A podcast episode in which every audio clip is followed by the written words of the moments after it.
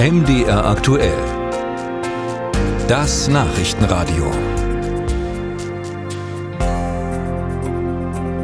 In ganz Leipzig war viel los am Wochenende. Stadtfest, Fußball wurde gefeiert. Viel Polizei ist im Einsatz gewesen, auch weil in Leipzig Unterstützer der verurteilten Linksextremistin Lina E demonstrieren wollten.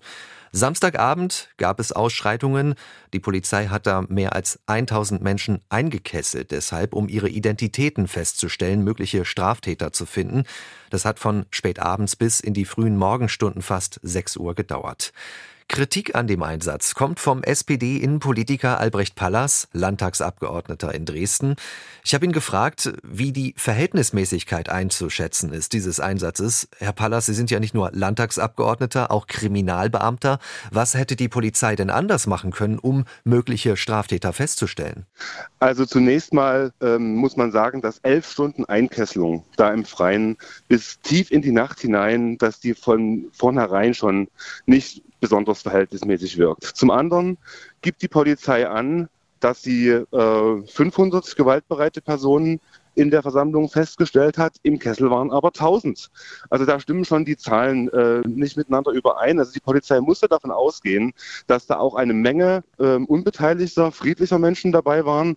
Und dann elf Stunden zu brauchen, bis, der, bis diese Einkesselung beendet war, bis das Gewahrsam, also die Freiheitsentziehung beendet war, das ist äh, viel zu lang. Und ich äh, bin überzeugt, die Polizei hätte da deutlich zügiger vorgehen können, ähm, die Identitäten der Personen in dem Kessel festzustellen. Ähm, sie haben mit Sicherheit auch im Vorfeld äh, dokumentiert, welche Straftaten da ähm, stattgefunden haben, sodass man auch mit den bekannten Personalien im Nachhinein hätte ermitteln können, wer welchen Tatbeitrag geleistet hat. Also äh, dieser Umstand wird ja zu Recht auch vielfach kritisiert. Ich habe äh, Kontakt mit Eltern, deren minderjährige Kinder in diesem Kessel waren und wo es nicht möglich war, äh, diese, diese Minderjährigen eher aus dem Kessel herauszuholen und den Eltern zu übergeben.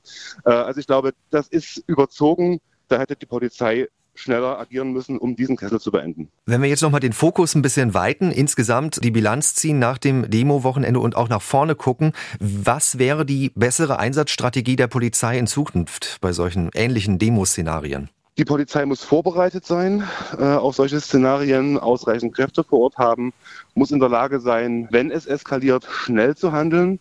Aber die Polizei muss alles vermeiden, was dazu führt, dass sie selbst Teil einer Eskalationsspirale wird. Und das beginnt beim Innenminister, der mit markigen Worten äh, sagt, äh, wer in die ausgestreckte Hand schlägt, der bekommt die passende Antwort, bis hin zum Polizeipräsidenten, der äh, aus meiner Sicht verfehlt sagt, dass man durch Stärke zeigen deeskalierend wirkt.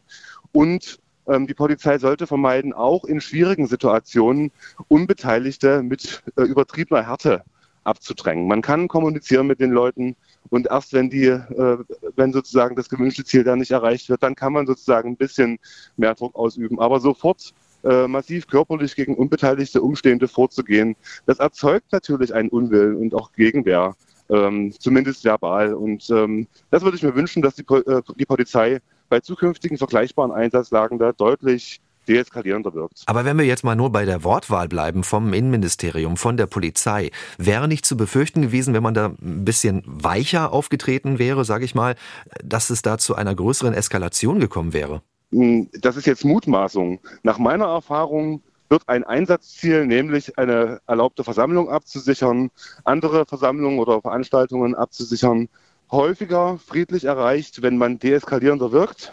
Und äh, dementsprechend sind alle Beteiligten gehalten, auch äh, zurückhaltend zu agieren. Und es beginnt beim Innenminister und geht dann bis zum Einsatzbeamten auf der Straße.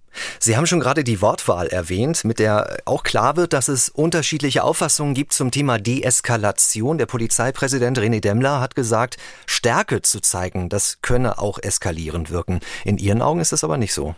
Also mit Verlaub. Diese Aussage, dass man deeskalativ wirkt durch Stärke zeigen, die hat noch nie funktioniert. Natürlich muss die Polizei vorbereitet sein auf alle Szenarien. Und wie gesagt, alle haben erwartet, dass es mehr Gewalt gibt, sodass es völlig in Ordnung ist, dass die Polizei viele Kräfte da hatte und auch entsprechend Einsatztechnik vor Ort war.